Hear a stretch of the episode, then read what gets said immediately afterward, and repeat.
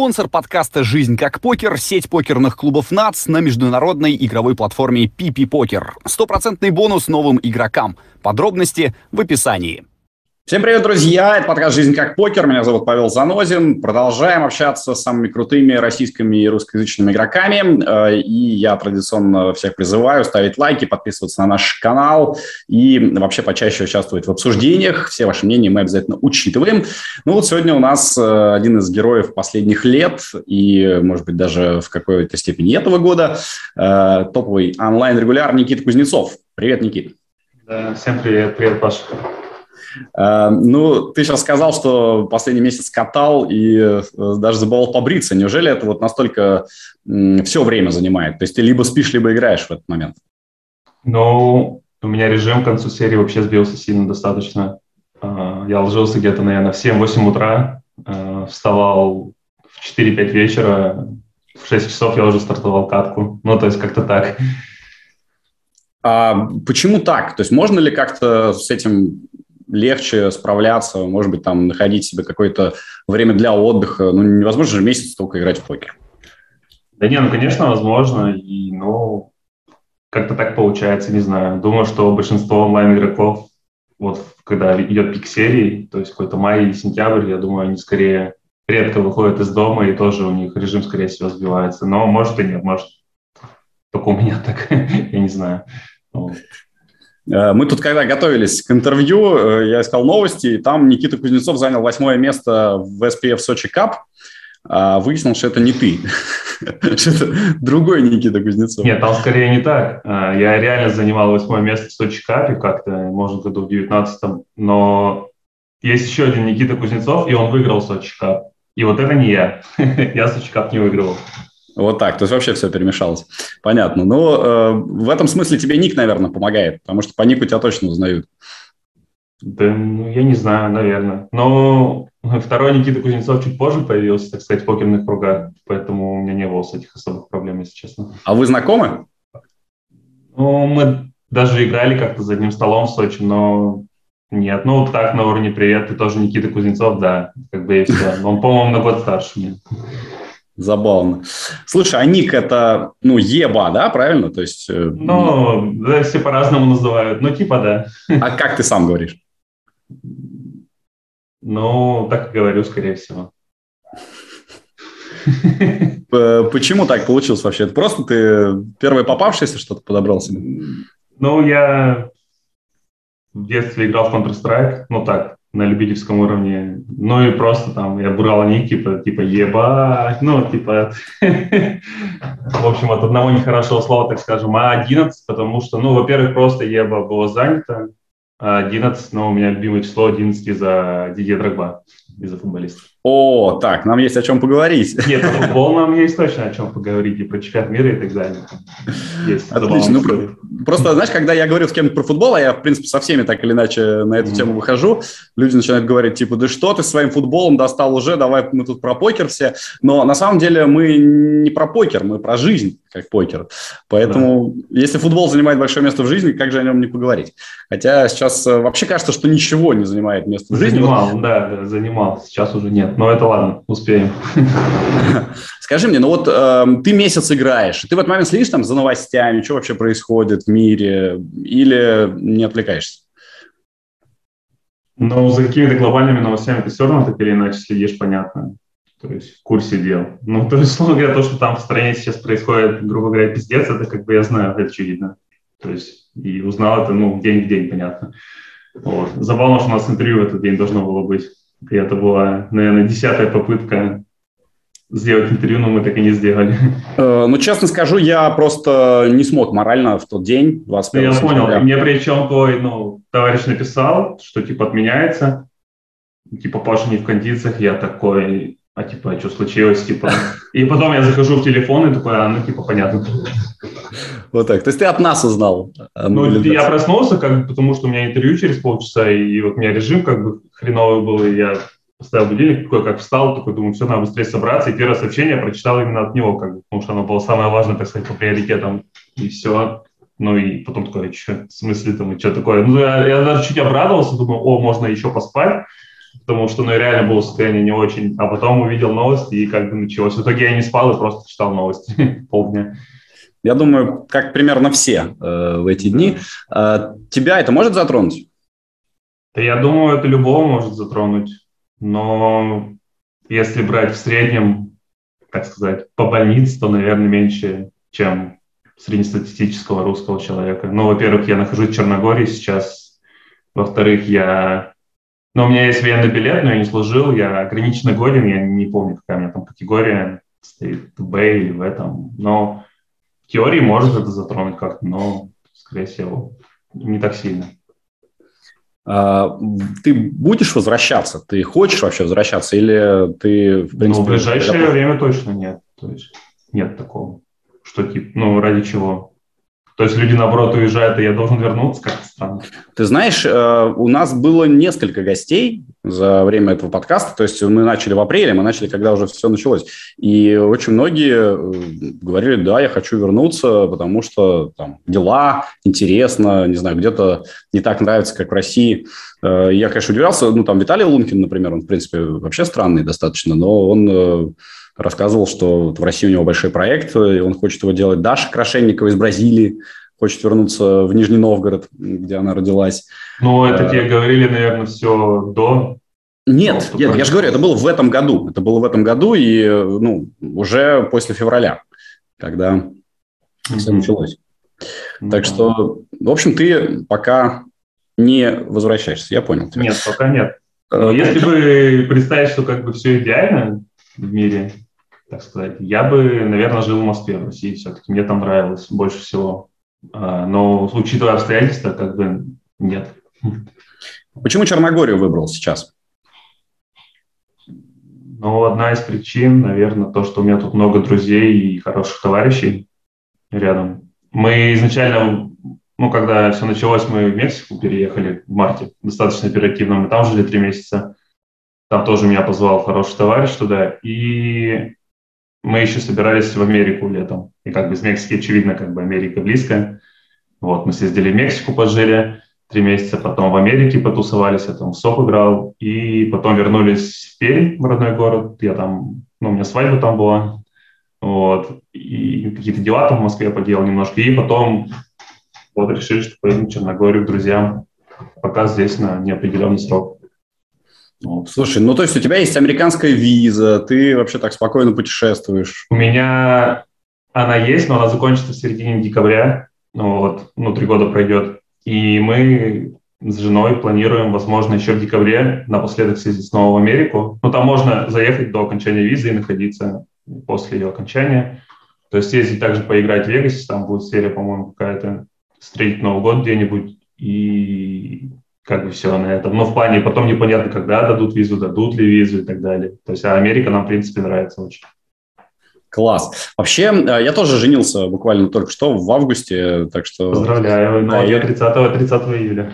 А, ты 30 июля, я вот 22 августа, да, мы с тобой э, в такое нелегкое время э, делаем какие-то важные вещи. Э, я не знаю, вот мы, например, с женой там обсуждали, у нас есть дети, у нее сын, у меня дочь, мы обсуждали, вот хотим ли мы ребенка еще, и поняли, что нет, нереально сейчас, э, в первую очередь, потому что непонятно вообще, как жить, где жить, зачем жить. Э, как у тебя? Вот есть ощущение, что сейчас нельзя что-то глобальное делать? Или в целом ты все равно свободный человек, э, ты можешь там жить в любом месте мира и делать то, что тебе нравится? Но в плане детей, а, я считаю, если у обоих на данный момент нет сильного желания этого, а у нас его нету, то точно не стоит заводить детей пока что, если именно про детей говорить, потому что ну, реально непонятно, что будет через полгода, через год, возможно, какие-то переезды, экстренные ситуации. И как бы с ребенком это будет все гораздо сложнее, очевидно, делать. Поэтому лучше какую-то, ну, такую стабильность иметь сейчас, без резких изменений, так скажем. Очень интересно, кстати, всегда вот про семьи игроков, потому что все-таки покерный игрок – это очень специфический человек, э, там живет по непонятному графику, э, в плохом случае может залить всю жизнь. Mm-hmm. Ну, в общем, минусов потенциальных много. Вот твоя жена, когда ты с ней знакомился, как-то переживал по этому поводу? А, ну, начнем с того, что мы вместе уже 10 лет. То есть 11 класса, ну, мы не вместе учились, но если брать временные рамки, это 12 год был, я тогда еще как бы не играл в покер, то есть мы все это вместе проходили, поэтому проблем с этим вообще никаких нет. Ну, вот. То есть она наблюдала вообще, как ты стал покерным игроком? Ну, да, то есть она начинала со мной встречаться, когда я был, по сути, никем. Ну, школьником, и она школьница. Все. Сейчас она врач, а я покерист.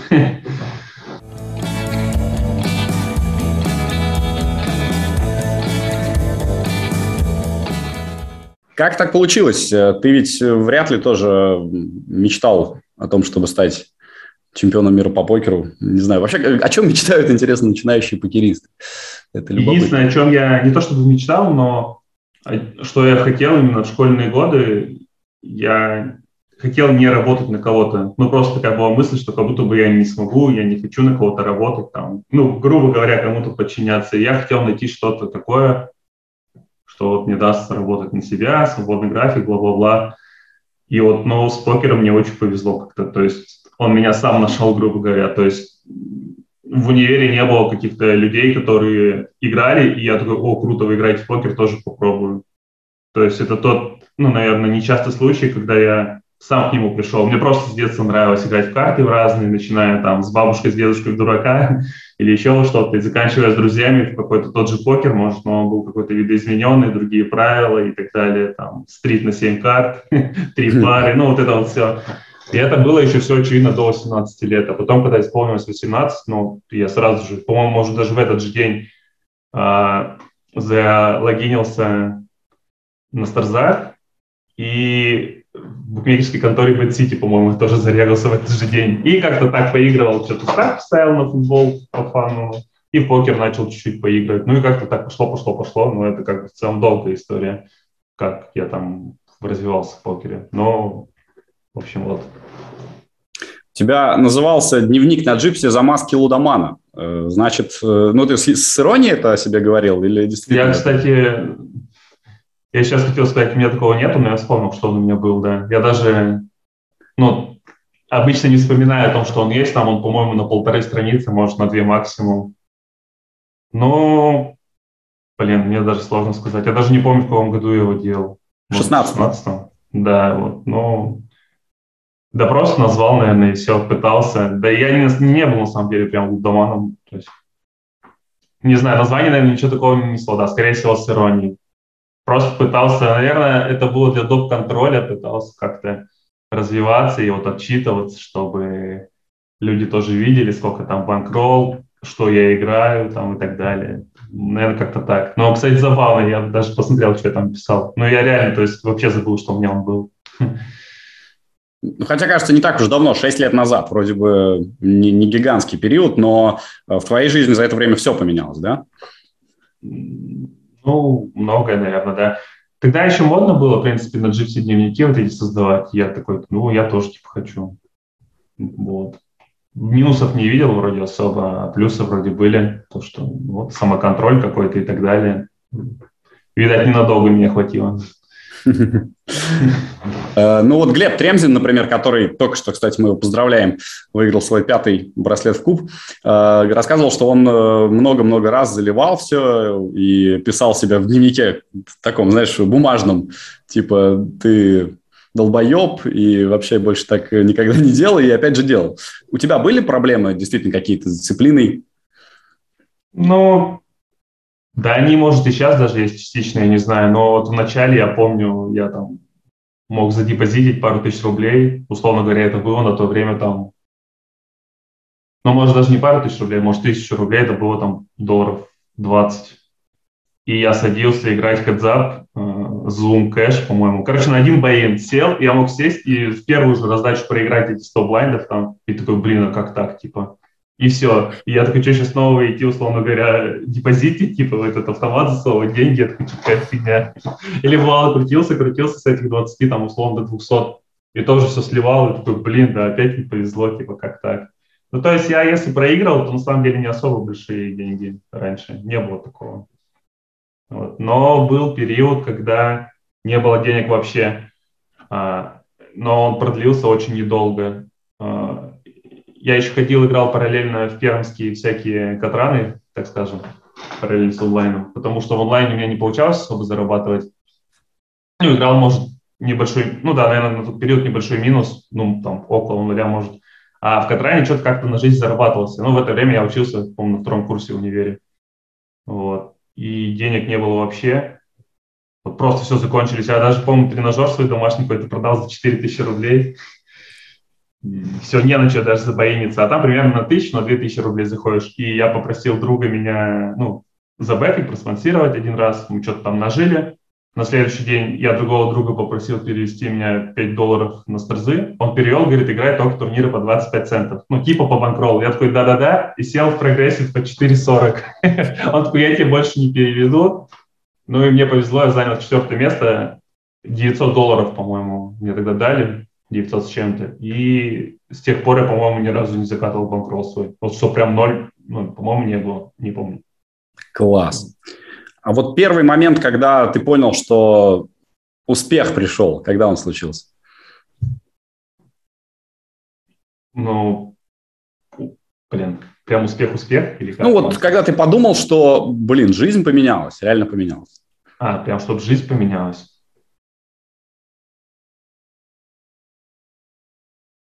Блин, я даже, блин, надо подумать, если честно, я не знаю. Да неужели не было какого-то турнира с большим заносом, когда ты действительно просто перешел на максимальный ну, уровень? Чтобы жизнь поменялась, такого, наверное, не было. Но вот я помню, я выиграл в куб по 109 в 19 что ли году. Мне дали 70 тысяч долларов, и у меня банкролл стал типа не 30, а 100. И я такой, о, ну, типа это хорошая прибавка к банкроллу. Но при этом я даже, по-моему, сильно дороже ты катать не стал. Не было, это, у, меня не было, это... у меня не было какого-то такого, что, знаешь, я что-то выиграл, и прям жизнь поменялась, что я там был никем, а стал там... Я как бы могу предположить, ты к чему-то намекаешь, вот к своему Best Cash, наверное, год назад, но... Ну, и Best Cash тоже, но и вообще, вот ты, ты был бедным студентом, у которого там не хватало... Я, я не был бедным студентом, я был обычным студентом, но я учился на бюджете, мне за учебу не надо Обычный было. студент в России – это бедный студент, мы знаем прекрасно. Я бы не сказал, что я бедствовал. Ну, то есть, типа, обычный, реально обычный студент. Я жил, ну, я жил с мамой дома, то есть в хорошей квартире, всегда еда есть, как бы все есть, ну, какие-то деньги на расходы есть, то есть, ну, ни много, ни мало, то есть обычно, нормально, типа, то есть вот так я жил примерно. То есть у меня нет таких вот историй, что там я что-то в общаге там с пятью пацанами, мы там перебивались этим тем, потом что-то я раскрутился, такой истории у меня как бы нету жил не богато, это точно, и не бедно, как бы все обычно. Вот так. Вот э, про 70 тысяч интересно, действительно. То есть ты выигрываешь, и ты считаешь, что это прибавка к твоему банкроллу. Ты не берешь из этого, не знаю, 20 тысяч баксов, чтобы купить там машину себе. Ты действительно полностью это прибавляешь в банкролл. Да, я даже, по-моему, не выводил это. Ну, может, там, я не знаю, 500 долларов вывел там на погулять. То есть, по-моему, так это все это и лежало на старзах. То есть это был банкролл, да. Слушай, круто, но это на самом деле дисциплина, и м, вообще интересно, вот как тогда э, считать, а зачем тебе все это надо? То есть ты вот эту сумму, большую сумму, я не знаю, если бы я сейчас выиграл 70 тысяч долларов, я бы считал, что это большая сумма денег. Э, я бы, конечно же, их начал тратить спокойно, ну там, поигрывая по-прежнему удовольствие. А ты, видимо, считал это шагом каким-то на пути к следующей цели ты бы это делал, скорее всего, потому что ты не профессиональный игрок, и у тебя есть как бы заработок в других сферах. У меня этого нету. Ну, то есть я ничего, грубо говоря, кроме играть как покер не умею. То есть я не мог это взять, все эти деньги и потратить. Не все, не все. Я не говорю про все. Я говорю про то, что, ну, как, когда ты выиграл такую сумму, кажется, что некоторая часть из них точно должна пойти на улучшение жизни твоей. А я даже не знаю, что мне нужно было тогда улучшить. Но у меня была машина, ну, старый Renault Symbol, типа, ну, это а-ля Renault Logan. Наверное, я знаю, у меня был Renault Symbol, у меня был. А, ну вот, э, года четвертый. У нее был прекрасный был... гигантский багажник, я помню, и э, в этот багажник влезало двое моих друзей, когда мы в Нижнем Новгороде э, гоняли, они, в общем, в багажник ложились иногда. То есть меня машина, в принципе, устраивала, плюс-минус там на тот момент жить, наверное, дома с мамой меня тоже устраивало, то есть не хотел там особо никуда переезжать, там жить отдельно и так далее. Короче, как-то меня все, наверное, устраивало. Не было, ну, я, наверное, что-то выводил, там, может, там мы как-то мы более размашисто гуляли, там, не знаю. У нас было недавно интервью с запахом замазки. Вот, он до сих пор... Не, не, но я, я, это последнее интервью, кстати, которое я смотрел, ну, я много у тебя интервью смотрел, с ним последним, мне очень понравилось. Да, вот, вот, он, он до сих пор так живет.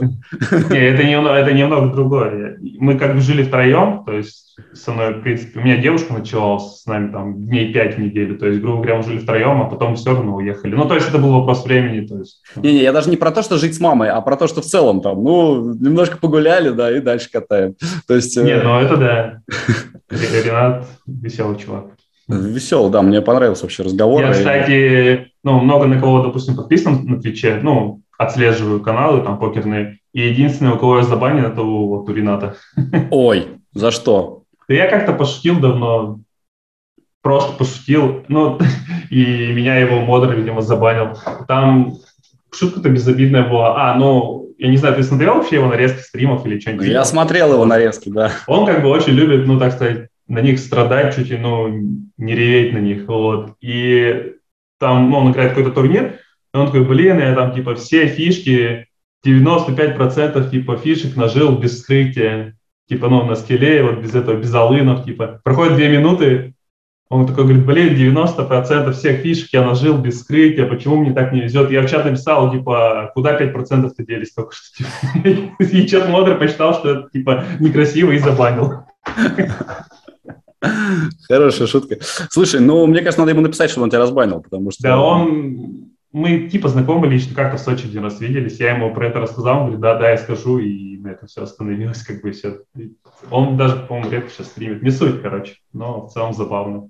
Я смотреть-то могу, я и комментарии типа писать не могу. А, ну, это, может, и не так важно. Вообще, знаешь, я всегда считал, что комментарии пишут э, люди, которым нечего делать. И, а еще есть такая категория людей, которые на радио звонят. Я вот работал на радио достаточно долгое время, вел программу, и ну вот просто представить, что человек звонит на радио, представляешь, и, э, ему хочется услышать свой голос. Также и тут хочется человеку прочитать комментарий. Прикольно. Но, друзья, кстати, к вам это не относится, потому что вы нам, когда комментарии пишете, это все полезно. Э, я про тех, кто, вот знаешь, там комментарии типа кого-нибудь обосрать или просто написать первый, первый вот это люди любят.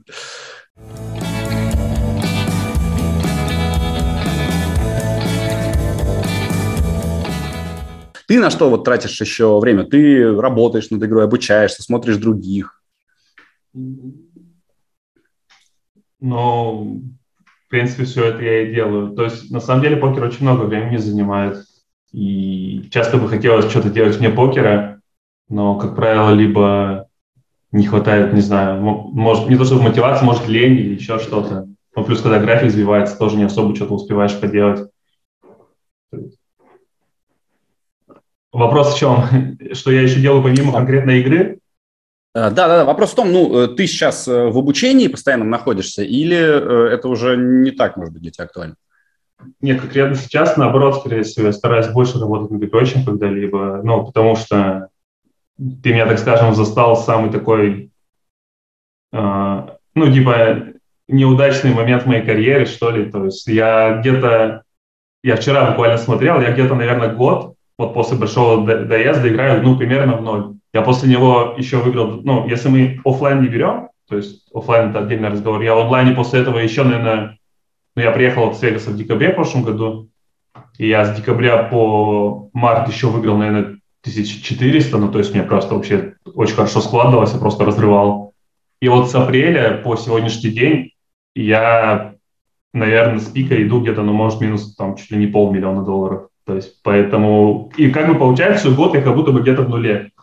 Ну То да. Есть, и Слушай, такие периоды, при, кстати, при этом у тебя, у тебя в этом месяце на вкупе топ-1 там больше 100 было, тысяч. Было. Я сентябрь минус сыграл достаточно большой, несмотря на то, что вкуп топ-1 и еще какие-то были там, может, кэши. Но загрузка очень дорогая на самом деле. Ну, не дешево сейчас играть стал. Вот. Поэтому... То есть эти 100 тысяч, это по сути как 20 боинов же. То есть турнир по 5 тысяч был. А, условно четверг, воскресенье или вторник, там загрузка может быть спокойно тысяч на 60. А выгрузка там, я не знаю, на 15, на 20, и ты такой, а, ну... Ну, то есть я гружусь, да, достаточно дорого. Не так дорого, как там Артур Мартиросян, но и дороже, чем, наверное, средний регуляр средних лимитов. То есть вот так вот. А тебя вообще вот не э, шокирует, когда ты думаешь, блин, я сегодня играю в покер на 60 тысяч долларов? Да, конечно, шокирует, за один. но начнем с того, что я онлайн сейчас играю не от себя. И это тоже как бы долгая история. Долго я очень играл от себя, потом я какое-то время играл не от себя, потом я вот сделал семизначную сумму, я снова ушел играть от себя, и все было хорошо. Потом в апреле я проиграл 1200 за апрель. Причем это не было никаких серий, это просто были регулярные турниры. Вот я 1200, наверное, проиграл, тоже от себя. И Багрол-то как бы был хороший запас денег. И я под... А в мае начались все серии в онлайне. Я подумал, что если я улетел сейчас на 200, то как бы не исключено, что я могу еще в мае улететь там спокойно 1400 и как-то, ну, приятного будет мало. А винрейты у меня хорошие. Ну, попробую снова с Бекером поговорить. И поговорил, и все, и там буквально там за полчаса все решили, и все. И я, пере, грубо говоря, перестрахов, перестраховался, имея хороший банкролл для дорогой картки, а, перестраховался как, ну, получается, не зря, при этом я еще и офлайн решил не страховаться, играть там в основном все от себя, но может что-то еще от Бекера. Я еще и там успел улететь в Вегасе, но это тоже отдельная история. На самом деле много еще рассказать. То есть, грубо говоря, я к чему клоню, что я перестраховался, имея очень хороший банкролл, и при этом я все равно, ну, наверное, с пика, может быть, половину банкролла своего проиграл. То есть дорогая катка, там как бы нужен очень большой банкролл. И терпение, силы, психологический настрой. Э, с этим у меня тоже есть определенные проблемы. То есть, ну, то есть такое. А зачем ты тогда туда идешь, если это тяжелее и дисперсионнее, чем э, если ты играешь там ну, подешевле турнира, при этом тебе хватает на жизнь хорошую, на удовольствие, все. Когда ты выиграл вот эти полтора миллиона долларов в, на СОПе в прошлом году? Ну, может, амбиции, я не знаю. Ну, то есть хочется быть одним из лучших, и результаты, а, те же самые, так сказать, винрейты, они показывают то, что я гожусь там, то есть что я играю ну, сильнее, чем в среднем регуляр этих лимитов. То есть, ну, посмотрим, как дальше будет. А, пока не готов сдаваться, так скажем. Не хочу. Не, но дело не про сдаваться, а про то, что вот э, всегда мы в каждом разговоре затрагиваем тему конечной цели, то есть к чему кто... Ну, я понял, да, то есть я, скорее всего, пока что не заточен, ну, типа я в покер играю не только ради денег, так скажем, то есть есть какие-то еще амбиции, может быть, они угаснут со временем, может быть, не угаснут, я не знаю, может, пройдет полгода, и я скажу, все, типа, к черту, и начну играть более, ну, более дешево так сказать, те лимиты, которые я точно бью и которые не будут там особо давить по деньгам и как бы ок. Как Или вообще плюс, играть. Ну, может и такое быть. Сейчас я как бы скажу, что я вообще не представляю это, но бывает всякое. Я не знаю, может я ну, настолько устану это терпеть, там, условно говоря, или еще что-то, что скажу, все, хватит. Хотя мне как бы жаловаться на то, что мне там не складывается, там, полгода и так далее, это, ну, мне вообще, наверное, нельзя жаловаться типа, в покере после прошлого года, поэтому как-то так. Ну, расскажи тогда про эмоции, которые были в прошлом году, когда ты выигрываешь почти полтора миллиона баксов. Э, эмоции были... Эмоции, ну, какие они были? Очень крутые эмоции были. Ну, ну то есть, а... не знаю, это же дикий адреналин вообще. Вот я так Начнем думаю. с того, что я был долго в мейкапе. Ну, знаешь, да, что это такое? Ну, должен, короче, был своему бэкеру денег ну, отыграть. Вот. И я выигрываю в куб на старзах, мне дают 130 тысяч, а у меня майкап был где-то 80, короче. И мы вот эти 50 тысяч профита еще, грубо говоря, не успели поделить. А, проходит пару дней, и я выхожу на финалку вот этого турнира. Но там, правда, неделю надо было ждать, потому что разрыв между предфинальным днем и, и вот финалкой был неделю почти. Вот. И, ну, потом он занимает третье место в этом турнире. Но у меня какие вот ощущения были? Я не прыгал там сутками по дому и так далее. Я даже не знаю, как это объяснить. А, я вот помню, что я очень хотел выступить максимально хорошо и пройти максимально далеко, чтобы во всей моей последующей карьере а, я особо не переживал за финальные столы, потому что, скорее всего, как бы важнее, чем этого стола, ну, это сложно представить, это скорее уже только мейн сопа там вживую, потому что, ну, таких призовых, как там, там практически нет таких турниров.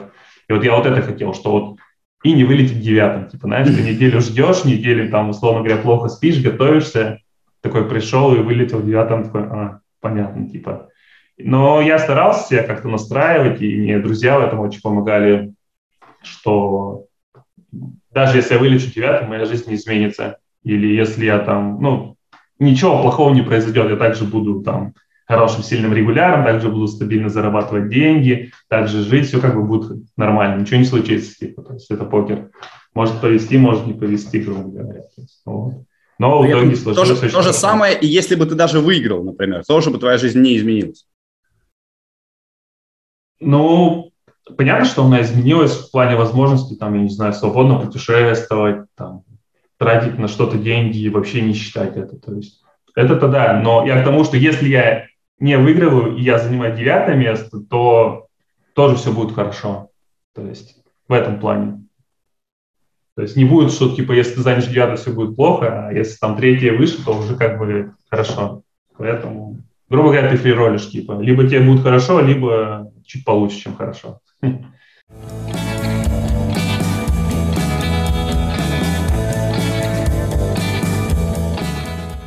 Ясно. Так, давай про футбол поговорим. Я, давай. честно говоря, очень рад, что ты любишь футбол. Почему Драгба? Короче, у нас во дворе был парень, который очень хорошо играл в футбол, он был старше нас, у него была футболка Драгбы. А он играл прям круто, и он такой ходил, типа, Драгба. Я такой, блин, наверное, крутой чувак. И я даже, может быть, даже не знал, что это темнокожий футболист, что он там из Кот-Дивуара, вообще не понимал. Ну, просто Драгба. Я купил себе, типа, Драгба, а потом уже все узнал о нем, и мне он реально так понравился, типа, как он играет и так далее. И потом я уже там более новую футболку Драгбы купил уже с 11 номером и новой эмблемой Челси. Вот. Про футбол мы можем очень с тобой долго говорить. Я бегал, я там, собирал, я с бегал, собирал там. Раньше мы сначала бегали, собирали автографы у футболистов. Я жил в Перми, я с Перми родом. У нас был Амкар, конечно. Клуб, ну, очевидно, да. И к нам приезжали всякие команды, и мы как-то узнали с другом тему, что вот их можно вылавливать в отеле футболистов там за 2-3 часа до игры и с ними, там, условно говоря, фотографироваться, автографы брать. Но тогда было модно брать автографы. И мы раньше, знаешь, там сначала брали автографы просто, допустим, ну, на тетрадку там, потом ты, я не знаю, делаешь какие-то вырезки из журналов, наклеиваешь все это на тетрадку, подписываешь там его какую-нибудь историю, то все, и вот он тебе на эту штуку расписывается или на какую-нибудь футбольную карточку, там, ну, и ты такой, вау, как круто. Потом пошла мода фотографироваться с ними, мы начали фотографироваться с футболистами, и некоторых а, более, так сказать, именитых мы пытались выловить в аэропорту, короче, потому что слишком много народу было у отеля, а аэропорт был, ну, не то чтобы далеко от центра города в Перми, может, минут 20-30, но меньше народу там было, и они там менее отказывали, потому что они не торопились сильно на тренировку или на игру и так далее. И вот, условно говоря, когда приезжал Анджи и играл Роберто Карлос за Анджи, мы ездили в аэропорт его вылавливать. Ну, там, за «Зенит» там тоже ездили вылавливать, там, Халка, допустим, ну, Аршайна того же. Там, вот. Класс. Так что, наверное, самая крутая фотка у меня, наверное, с Роберто Карлосом. Но еще есть с Неймаром, это на СОП я его выловил в Вегасе. Вот. Вы не играли? Это уже, друг уже, нет, нет, за одним столом нет. Я в онлайне как-то пересекался с ним один раз. Но это уже не было той эйфории. Да, это Неймар, это мировая звезда, но меня там не трясло, не шутало. Я просто там подошел, попросил, сфоткался, все, как бы выложил. Ну, эмоций, если честно, почти не было. А вот в детстве, когда около тебя Роберто Карлос, ты такой, блин, что за фигня? типа, я прям помню, тебе друг фоткает, у тебя губы трясутся, ты такой, да, блин, соберись, типа. То есть вот это прям, да, вот это адреналин, я помню, был когда вот ты в детстве ждешь их по полдня, и не зря ты такой едешь домой, потом там, вот, мам, смотри, там, это, это, это, и, блин, вообще, типа, кайф. Шикарно. А ты помнишь момент, когда Амкар вышел в премьер-лигу? Нет, ну, он же, по-моему, в 2002 году или в третьем что-то вышел. Я еще тогда не увлекался футболом. То есть я начал болеть за Амкар. Я первый раз ходил на Амкар, по-моему, в 2004 году. И вот а, Амкар был то ли... В 2003 они вышли, и гол забил э, Константин Генич который вывел э, Амкар. Ну, не, я, я, конечно, знаю, кто это, да. Вот. А, у нас еще было, что мне когда было 11 лет, я был в лагере, и, по-моему, на отряд младший, что ли, короче, сын Парамонова, по-моему, был. И вот, типа, он там тоже в футбол играл, с нами такие, о, это сын Парамонова. И когда был родительский день, приезжал, понятно, его отец Константин, и мы все с ним там, ну, постоянно огромные очереди сфоткаться были, типа, с ним. Парамонов легенда вообще пермского футбола. Кстати, вот последним он сделал покер э, в, в Кубке России до э, вот этой недели. Тут сейчас бразилец за Локомотив тоже 4 забил. А до этого последним, кто делал покер в Кубке, был Константин Парамонов. Это мой самый, наверное, первый автограф из футболистов вообще за все время. На, причем на кепке. У меня была кепка какая-то Формула-1 или что какая-то, короче. Я у меня на ней расписался маркером на белом, и я вот в ней прям ходил, вот Парамонов там расписался. А ты сам не хотел футболистом стать? Конечно, хотел, но я играл в детстве. Я, так сказать, понижающийся шел, шел, шел. То есть там были какие-то попытки поиграть в Амкаре. Я, может, проходил там вот этот какой-то детский первый сбор. Проходит там пару дней, все, меня убирают. Потом у нас был Октан. За Октан я там играл чуть-чуть. Потом был Локомотив Пермский, за него там месяц три играл. Потом Динамо пошел Пермское. Типа. Потом я уже начал играть э, всякие лиги 6 на 6, 7 на 7, 8 на 8 с мужиками, но был как бы самым молодым практически, там лет 15-16. И вот так вот так вот все шло, и потом закончилось просто сбором в манеже Спартаке, там раз в неделю по воскресеньям мы играли в футбол с мужиками 5 на 5, чисто ну, на интерес, ничего такого. А потом вот я начал уже больше в покер углубляться, а как ты знаешь, самые активные сессии у нас по воскресеньям у МТТшников происходят. И я начал уже футбол пропускать, потому что уже в приоритете пошел покер, а не футбол. Потому что после футбола играть в покер ну, просто невозможно. Типа, то есть там через час у тебя просто ну, голова не думает, и все. И так я, грубо говоря, практически бросил покер. Но там еще есть история своя. А, я последний раз, грубо говоря, нормально играл, что, ну, фут, прям футбол. Не просто там стоял, мяч сидел на пенал, играл футбол, наверное, в начале 2018 года то есть уже 4 года прошло. И в 2018 году я узнал, что у меня, короче, киста в голове, и надо операцию на голову, типа, делать. И я что-то расстроился, и, как бы, очевидно, я, ну, наверное, в футбол нельзя было играть, я не знаю. Может, и можно, но я перестал играть в футбол там, в общем, и все. И, ну, в общем, с футболом я закончил. Но как бы не из-за этого, может, так совпало, но отчасти из-за этого. То есть вот. В итоге все хорошо? Ну, в итоге все хорошо, да. Я в Москве делал операцию, Тут, кстати, тоже есть футбольная история, достаточно прикольная про чемпионат мира. Это во время чемпионата мира происходило. Мне в июне делали, расскажу тоже потом. А, короче, в итоге все нормально, да. Ее убрали не до конца, я проверяюсь раз в полгода, раз в год. И, ну, в Москве проверял, сейчас я не знаю, когда в следующий раз там проверюсь, но, в общем, все нормально, да. То вот. есть это, это какая-то опухоль доброкачественная, типа? Ну, типа, она называется, по-моему, что-то эпидермоидная киста, да, доброкачественная опухоль. Но операция серьезная была, то есть там частичная трепанация, там все дела. Вот. Короче, мне делали, ну, ожидания напрягало. Я узнал об этом в январе, и пока я, я жил тогда еще в Перми, и вот эти все подготовки бумажек, подготовки квоты, чтобы сделать бесплатную операцию в Москве в лучшей клинике, Бурденко мне делали. Вот. Не знаю, знаешь что нет, ты же в Москве да, живешь? Да, вот Бурденко делали. Вот это ожидание, как бы, да, оно утомляет, а сама операция, ну, понятно, там, ты вообще ничего не чувствуешь, очевидно, ты под наркозом. Ну, потом отходосы, там, неделю, да, как бы тяжело. А, короче, мне делали операцию, а, вот прям саму операцию делали в день первой игры а, Россия-Саудовская Аравия. И, ну, я, короче, такой очнулся после наркоза что-то, ну, там мне что-то машут или что там, видишь, слышишь, такие что-то, а? И там чуть ли не первый вопрос такой, типа, как там играют, типа. А, по-моему, вот как я очнулся после наркоза, они еще вот именно в этот момент играли, они такие, мы пока типа 2-0 ведем, такие, я такого круто. И потом ко мне приходили каждые 5 минут, ну, типа так подбадривали, что говорили, там, что происходит, какой счет, я такой, ага, ага, то есть, знаешь, такой, не особо ничего не понимаю, ну, такой, типа, да, круто, круто, типа, вот. У меня были, короче, билеты накуплены на игры 5, наверное, там какая-то раньше была жеребьевка или что, можно было какие-то билеты выиграть. У меня один друг просто занимался, я особо не в курсе, как это происходит. И там было пару крутых матчей таких интересных, например, Бельгия, Тунис, а я очень любил там Бельгию, типа Азар, Лукаку, все вот это вот. Я комментировал матч Бельгия-Тунис, да. Вот. Короче, я ни на какие игры не попал по причине здоровья, типа, ну я просто физически бы не смог туда пойти. В плане я бы смог, но мне бы там плохо, скорее всего, стало. Причем вот именно Бельгия-Тунис, я на него мог пойти. Я уже выписался из больницы, я уже ходил по улице, все, но я бы эту толпу, короче, не выдержал, типа у меня вестибулярный аппарат был нарушен, и я просто смотрел. Мы, короче, собрались с друзьями, с моей девушкой, ну, ныне жена, там, условно говоря, в баре посидели, потусили, и пацаны пошли все на футбол. А я остался в этом баре смотреть футбол, этот жену хотели бы, имея билет. И я такой, блин, ну, типа, круто. В общем, ну, это меня все расстроило, но я, так сказать, отыгрался на одном матче, ну, ты, наверное, можешь даже догадаться, какой примерно, нет? На какой финал, наверное? сходил? Финал нет, финала нет, нет. Это тогда, наверное, слишком для меня было дорого, и я связи не было. На Россию Хорватию в Сочи ходил. О, но там матч был как драма, считай, да. Все, да, Россия, Хорватия. Срав, вели, сравняли, там, то все, да, вот Россия, Хорватия мы сходили с другом в Сочи. Ну, понятно, что я расстроился тогда очень, но матч был реально как в кино. Очень круто просто. Да, я, знаешь, очень хорошо помню, ну, во-первых, там интервью было с Дзюбой у меня после этого матча, когда он плакал, а во-вторых, я после игры шел по набережной Сочи и там в отель, у меня самолет был ночью, э, я шел в майке Черышева, которую он мне подарил, в которой он забил гол. Ого, это очень круто.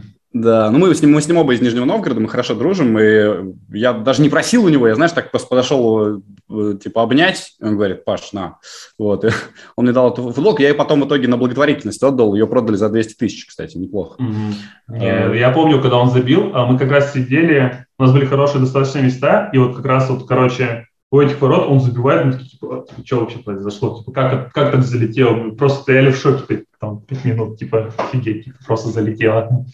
Да. Вот, и я, шел, я шел по набережной, и было абсолютное опустошение. Я вот помню, что я не мог вообще ни одну эмоцию в себе э, найти, просто пустой. Я такого, наверное, никогда больше не испытывал в жизни.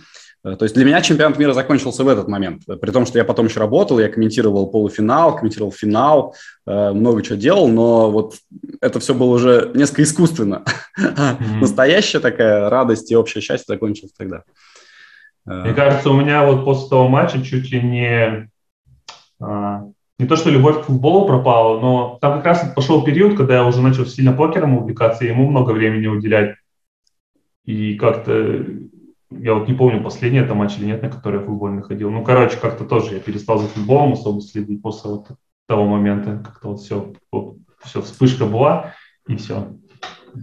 Да, нет, ну многое проходит в жизни, это понятно. Просто я вот всегда восхищаюсь людьми, которые там тем же футболом или чем-то, что они полюбили в детстве, до конца жизни э, живут. То есть э, это для них действительно становится смыслом. Вот многие мои коллеги, э, например, ну не знаю, Маслаченко тоже, с которым мы работали, он прям до последнего дня кайфовал от этого. Ему было очень важно и очень интересно все.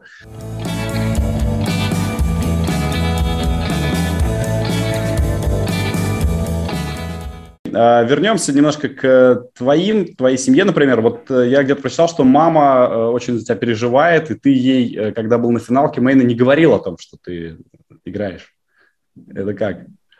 Ну, я думаю, мама за всех переживает за своих детей. Нет, ну это естественно, а, бывает, что да, мамы просто переживают, но... а бывает, что мамы там не могут смотреть. Не, да, она не в курсе просто всего этого. То есть а, она бы, блин, как сказать, ну, суммы большие слишком были. Ну, конечно. Я, представляю. я представляю, я говорю моей маме, мам, слушай, я сейчас играю, там можно да. выиграть миллион долларов, а можно выиграть, типа, 100 тысяч. Да, да нет, да, там, да, там даже 100 тысяч и скажешь, она, типа, чего, типа, в смысле 100 тысяч, ну, то есть, не, ну, если это в долларах. Короче, то есть она сейчас не будет смотреть потом наш подкаст и не услышит того, что ты делаешь. Да, будет, я уверен. Ну, я, я, я, я, она... я, я в канал все равно выложу, она посмотрит. Она же понимает, что ты играешь на эти суммы, что ты зарабатываешь это, проигрываешь Сейчас это. она точно это понимает, ну, достаточно хорошо. Я думаю, год назад, может быть, она еще, ну, не совсем понимала, на какие, о каких суммах идет речь, там, и так далее. Тут же много очень нюансов, то есть, ну, тоже важно понимать, там, что там человек там, играет от себя или от бекера, там, это тоже все важно, то есть, то есть понятно, что если вот так вот, знаешь, вырвать из контекста и сказать, типа, я там за воскресенье одно проиграл там 50 тысяч долларов, пойти посмотреть, сколько курс рубля, и такой, даже по нынешнему курсу, перевести, что это там, я не знаю, э, квартира в Перми, типа, ты такой, типа, а, типа, в смысле? И это, типа, мой сын. ну, типа, бывало и такое, типа, да. но важно же дальше это понимать, что, может, столько проиграл до этого, столько выиграл, играл от себя, не от себя и так далее. То есть, вот. Но маме... Слишком, слишком, слишком большие просто суммы крутятся, и покер как для нее, ну, не совсем... Не то, что непонятная сфера, ну, в плане, а что, ну, покер как, как бы... Но у меня не было, кстати, такого, причем, наверное, это тоже достаточно редко у покеристов, что меня не отговаривают, типа, не играй, ты все проиграешь, скептически к этому не относились. Но при этом мама узнала, когда я только начинал. То есть я причем не сам я об этом говорил, при, не сам я об этом говорил, она случайно узнала, там тоже забавная история, кстати. А, мы ходили, играли с друзьями. Это был даже не Катран, это был такой между собойчик. И там принято было, короче, тайтовых игроков называть порошками. Типа тайт, порошок. Так. Вот. И вот мы в очередной раз там сидим, что-то и там чувак пишет, типа, о, порошки пришли, ну или там снова порошки пришли. И я, он, это он пишет э, ВКонтакте в общий чат, короче, покеристов, вот эту всю тему. И у меня мама что-то спит дома, и я, видать, планшет забыл, там уведомления, звук выключили. Что, у меня уведомления начали пик, пик, и, короче, спать мешало. Она проснулась, ну, планшет выключить, включает, и там, ну, вот это в шторке прям сообщение, порошки пришли, типа, она такая, типа, что? Типа, какие порошки пришли? Ну, и она такая, ну, она не, не напрямую, типа, ты что, наркоман? Она мне показывает сообщение, говорит, это что? И я ей объяснил, но она так посмеялась. Ну, то есть видно было, что она поверила мне, типа, ну, потому что это и так правда была. как бы, вот, я говорю, вот так вот, такая вот история, она такая, а, круто. И говорит, ну, там, дорого не играй и так далее. Там, я такой, ок, все. На это вот так вот мама узнала, что я играю в покер. Какая у тебя понимающая мама, вообще редкость. Да. Вот. Но бабушке с дедушкой я не сразу говорил об этом. Думал, что они-то уж точно не поймут. И когда я первый раз ездил на серию, в Казахстан. Я сказал, что я поехал к другу просто в гости на летние, ну, типа как каникулы. Это вот я четвертый курс закончил. Просто, короче, летом поехал к другу. А потом они, по-моему, через мамину сестру как-то узнали. У меня, у мамы сестра такая типа, продвинутая, там YouTube все, короче, видит, и где-то что-то, видать, увидела со мной связанное, ну и всем рассказала все же дни, видимо, как-то так. И так и бабушка с дедом узнали. То есть, но они такие, ну, он там все детство к нам приезжал такой, давайте в карты, давайте в карты играть. Говорит, ничего удивительного, в принципе. Слушай, ну ты своим э, делаешь как- как-то жизнь лучше? Я вот с Мартиросяном это обсуждал, он говорит, да не, что-то я вообще ради этих не забочусь, ничего такого. Ну, я очень помогаю маме финансово. Во-первых, э, бабушка с дедом мне и так обеспечены, хотя я всегда им готов помочь. Но я думаю, у всех бабушки с дедушкой обеспечены, всегда в детстве денег дают, еще что-нибудь. То есть такое. Вот. А, квартиру в Перми в этом году купил для бабушки с дедом, но при этом они живут в другой квартире. У них типа сейчас формально три квартиры. Одни они сдают, в одной они живут, одну купил им я, и они так потихоньку что-то туда переносят, ремонтируют, там, ну, она новая, все сделала, ну, так что делают туда-сюда. Она еще в одном доме с моей мамой в разных подъездах, только я купил специально там. Ну, во-первых, квартира хорошая, во-вторых, а, чтобы они друг другу помогали там и так далее. Как бы уже не молодые, бабушка с дедушкой, да и маме там не так скучно будет. Вот, но, может, и переедут когда-нибудь туда. Они все думают, что мы там, скорее всего, типа жить приедем туда с Катей, ну, с моей женой. То есть как-то не до конца нас, так сказать, отпускают, короче. Но я им, так, я бабушке дал понять, что если мы будем жить в этой квартире, на постоянной основе, то, скорее всего, дела у меня так себе. Говорю, так что лучше, чтобы я там не жил, типа. То есть, вот.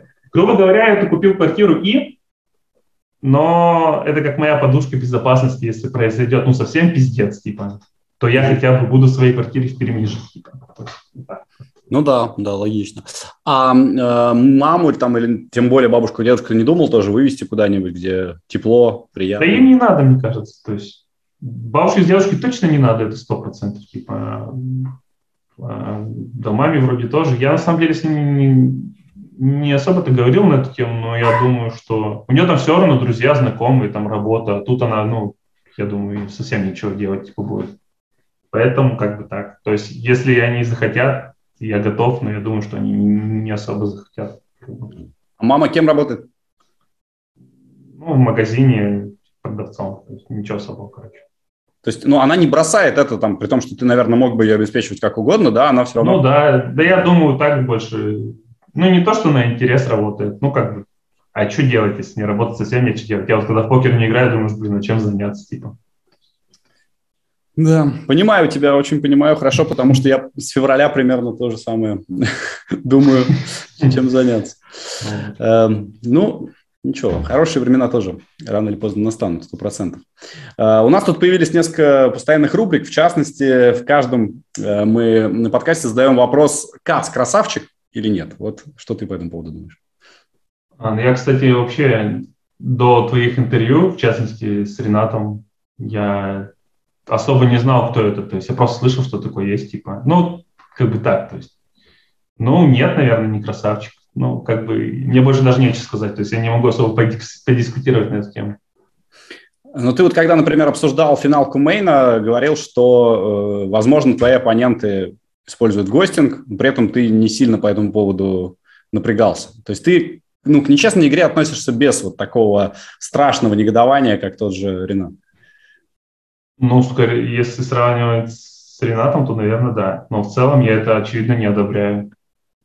Ну, нет, естественно, кто может это одобрять? Я к тому, что вот почему он ненавидит Каца, потому что тот что-то делал нечестно и неправильно, и нехорошо. Поэтому он такой борец за справедливость и считает, что это надо все э, уничтожить. А ты просто менее, э, как бы это сказать, готов лезть на баррикады. Ну да. Отлично. А, у нас был до тебя Константин Пучков.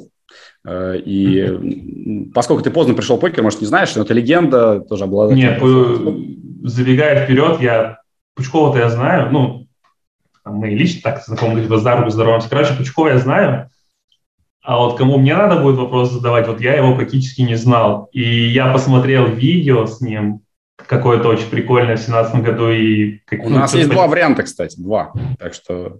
А, ну вот, короче, мне даже чуть стыдно было, что я, я просто знал, что такое есть, но я ничего о нем не знал. Как бы, ладно. Хорошо, ну давай начнем с вопроса, вопроса Константина Пучкова тебе. Э, как тебе кажется, насколько твоя работа над игрой сказалась на твоих результатах, в частности, вот на том суперзаносе на ВСОПе? То есть это результат того, что ты работал над игрой, или это везение? Я считаю, что это больше работа над игрой. Ну, но я знаю очень много людей, которые работают над игрой еще больше, чем я, ну, то есть, соответственно, половине они должны были выиграть тоже семи знак, как минимум, да, но ну, пусть будет 50 на 50, то есть, но если бы я не работал над игрой, я бы даже не играл этот турнир, так скажем, и ну, не дошел бы, скорее всего, так далеко. А то, что именно настолько крутой результат получился, ну, понятно, что большая доля везения в этом есть. Э, и продолжение этого вопроса. Э, важно ли для тебя все-таки выиграть браслет э, в СОП? И будет ли это какой-то большой вехой в твоей жизни? Потому что тот же Пучков, конечно, рассказывал, что для него это была супер победа и, может, один из главных моментов в жизни. Я уже три финалки играл за браслет. Две в онлайне, одну вживую. Я занял четвертое, третье и второе место. Вот. И меня друг, постоянно, меня, меня друг постоянно подкалывает. А, да, кстати, это было постепенно. Сначала четвертый, потом третий, потом второй. Друг меня подкалывает. Это первый, говорит, занимал. Я, говорит, первый, говорит, не занимал. Отвечая на его вопрос, ну, хочется, но, наверное, нету такого, что прям моя цель. Мне вот такое ощущение, что вот я вот на Кипре был недавно, я там тритон серию чуть-чуть зацепил. И вот у меня такое ощущение, что я как будто бы кубок тритона хочу выиграть чуть-чуть больше, чем браслет мировой серии потому что, наверное, на тритоне может играть вся элита, все самые сильные, так сказать, спортсмены. Может быть, поэтому я не знаю. То есть, а, ну, в СО браслет, ну, браслет и браслет. Наверное, нет такой прям вот мечты, но хочется, понятно. То есть это очень круто будет. А на Тритоне действительно другой уровень сильно отличается вот от того, что ты до этого видел? На Тритоне, я так понимаю, люди делятся на ну, две там, три категории. То есть это лучшие игроки в покер, то есть прям топы. А, и очень богатые бизнесмены. Как бы вот. То есть, соответственно, оно отличается. То есть, когда ты играешь в другие турниры, ты играешь, скорее всего, с какими-то сильными регулярами и любителями той или иной сферы. А там получается элита бизнеса и элита покера. То есть немного другой контингент, что ли типа случайных людей, грубо говоря, там практически нет. Ну, вот исключение только это вот, вот прошел турнир по 25 тысяч, но я сел там, да, вроде продать там столько-столько, там это то туда-сюда, можно сыграть, типа там, или по 30 тысяч там, но учитывая, что они очень часто проводят турниры по 100 тысяч плюс, вот там уже как бы нет случайных людей, как правило. То есть там еще и общаться, наверное, приятно. Если это элита бизнеса и покера, то, скорее ну, всего... я думаю, не ошибка точно там. Если с тобой кто-то общается, пойти на встречу, не ради даже какой-то выгоды, а просто ты можешь у, этих людей чему-то научиться. Какой-то даже совет, я не знаю, но это очень типа круто. Я даже вот на завтрак э, ходил, мы должны были улетать, уже я уже отыграл, по-моему, 25-30к, больше, ну, дальше мне было дорого, я не пошел. Что-то пришел на завтрак в 10 утра или что, и там несколько столиков сидело, и там за одним русские обсуждали, просто я понял, если это была ночь там, или вечер, что-то обсуждали, ну, какое-то что-то очень серьезное, что-то там, теория вероятности, там, то, все, короче, там. И за другим столом сидели другие топы, э, иностранцы, они сидели с ноутбуком и что-то там в солвере тыкали, считали за завтраком. Я такой, вот это я понимаю, подготовка типа людей. Ну, то есть у них даже мышление может другой, подход совсем другой, то есть у многих. Это как бы круто. А